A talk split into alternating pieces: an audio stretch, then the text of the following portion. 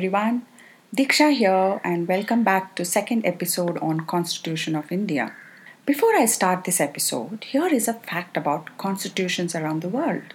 Did you know the Dominican Republic has had a total of 39 constitutions, the largest number of constitutions of any country since its independence in 1844. The current constitution was promulgated on June 13, 2015. Why so many constitutions? Because of the Dominican practice of promulgating a new constitution whenever an amendment was ratified. Wow, that's quite a number of constitutions. Every state across the world has a constitution. Even a despotic or a dictatorial form of government too has a constitution. In this episode, we will learn why did the first constitution came into existence and little bit of history about evolution of state and constitution across the world. Just imagine being all alone without family, friends or neighbors. It's tough even to comprehend. But with COVID, we also experienced how it feels being isolated. We could not socialize. Although we had the internet, we still missed socializing with other fellow beings and found it hard to stay at home. No man can live in isolation. Man by nature is a social animal, said Aristotle, the father of political science. That basic nature of man to socialize is what brings men together. Going back to very early days, men were nomads, hunters, and gatherers.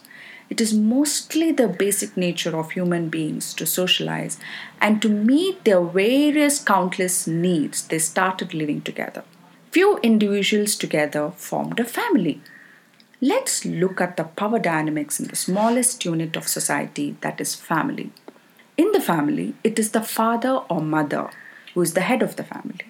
Children have to follow the rules and regulations set by their parents or elders else they have to face the consequences. Families come together to form a community. As people came together, same principles which applied to family was extended to community. With each other's consent, they formed certain rules and regulations to manage a community. But as community grew bigger and bigger, they formed tribe. Same principles of managing a family and community was extended to tribe. A strong or elderly man or woman became a chief to manage the entire tribe. With development, growth of towns and cities, this tribal organization was replaced by class structure and they established a governance based on law led to this transition from the tribal state to what we are now, the modern state. As I said earlier, Aristotle said man is a social animal. He also said, in society, man lives in law and justice, but he becomes the most terrible of all the animals when he turns lawless and unjust. The transformation from family to tribe to modern state, everything was not peaceful and happy.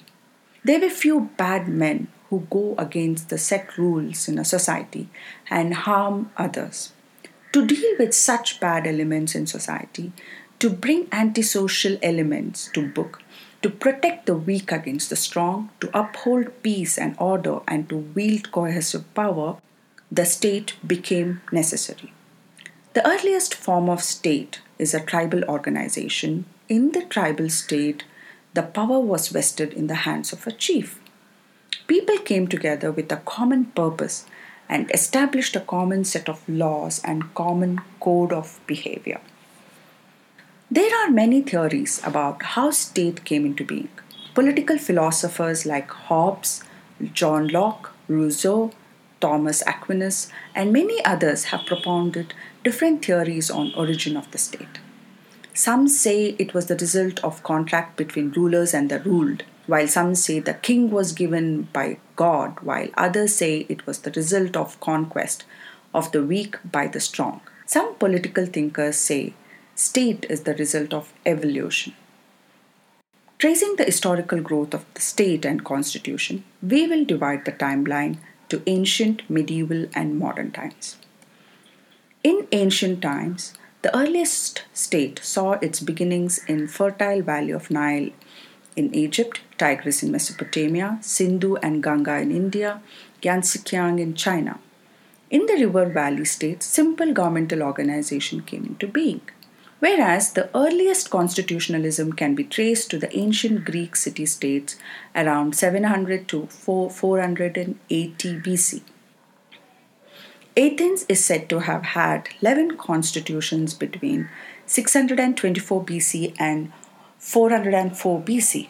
Aristotle is credited with having collected and described large number of constitutions during that time. Plato, the philosopher, Aristotle's teacher, regards the constitutional government as the best, that is, the government which functions according to law than according to their whims and fancies. In course of time, the small kingdoms grew into big empires, Roman Empire, were ruled on the basis of wealth and military power.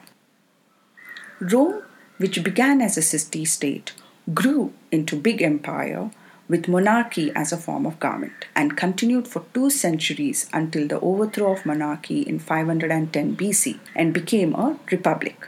However, the form of government followed was oligarchy with people having little power. Here, the basic feature of Republican Constitution was they followed certain checks and balance which prevented concentration of power in few hands. The Roman thinkers gave the theory that people formed the ultimate source of legal authority. In the Middle Ages, when feudalism and the power of the church was conspicuous factors, the spirit of constitutionalism continued through the belief that the king and feudal nobles were answerable to God and to the law, which was mostly based on customs. However, there was nothing to prevent them from abusing the power in actual practice. The idea of constitutionalism assumed an institutional form only in the modern times.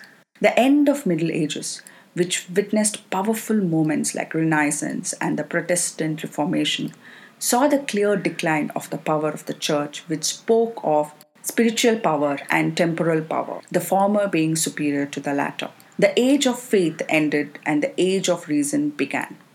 However, conditions in many countries favored establishment of absolute monarchy at the expense of the church. This absolute monarchy gave way to revolutions with American Revolution, America gained independence from British absolute monarchy in 1776 and a special convention of delegates presided by George Washington met on May 14, 1787 and established the first modern constitutional liberal democracy on June 21, 1788. French Revolution from 1789 to 1799, which revolted against the absolute monarchy, ended up with the formation of French consulate in November 1799. The revolutionary era saw the formation of many constitutions. The Constitution of 1791 established the Kingdom of the French, a constitutional monarchy, and the Legislative Assembly.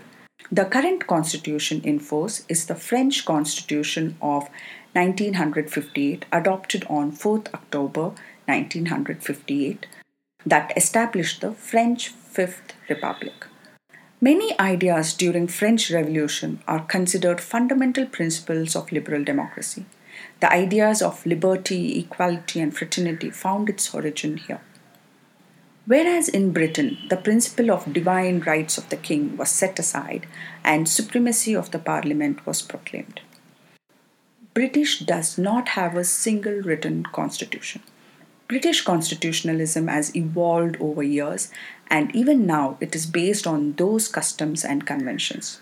For example, the Magna Carta of 1215 is still part of the present constitution.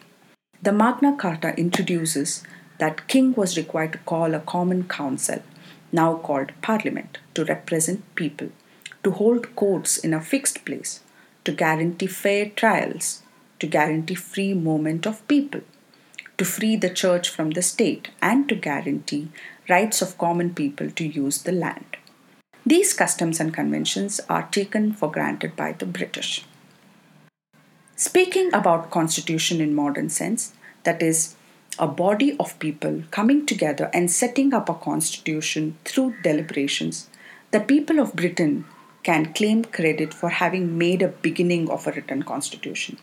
In 1649, a politically active group in Cromwell's army, known as the Levelers, drew up a document called the Agreement of People. It never came into effect. Four years later, England did have a written constitution instituted by Cromwell known as the Instrument of Government but was abandoned. However, the contribution of the USA towards rise of constitutionalism is large and effective. First, revolution against absolute monarchy, the King George III, and second, putting in written form the constitutional principles did much to strengthen the movement of constitutionalism in the modern age. In 19th century, the rise of constitutionalism was connected with the emergence of nationalism and democracy. That's it in this podcast. I wish these podcasts kindle in you the interest to know about the state you live in and also about the Indian Constitution. As citizens, it is a duty to know the document that governs us. Thank you for listening. I'm Diksha signing off. Keep learning, take care, and stay safe. Bye bye.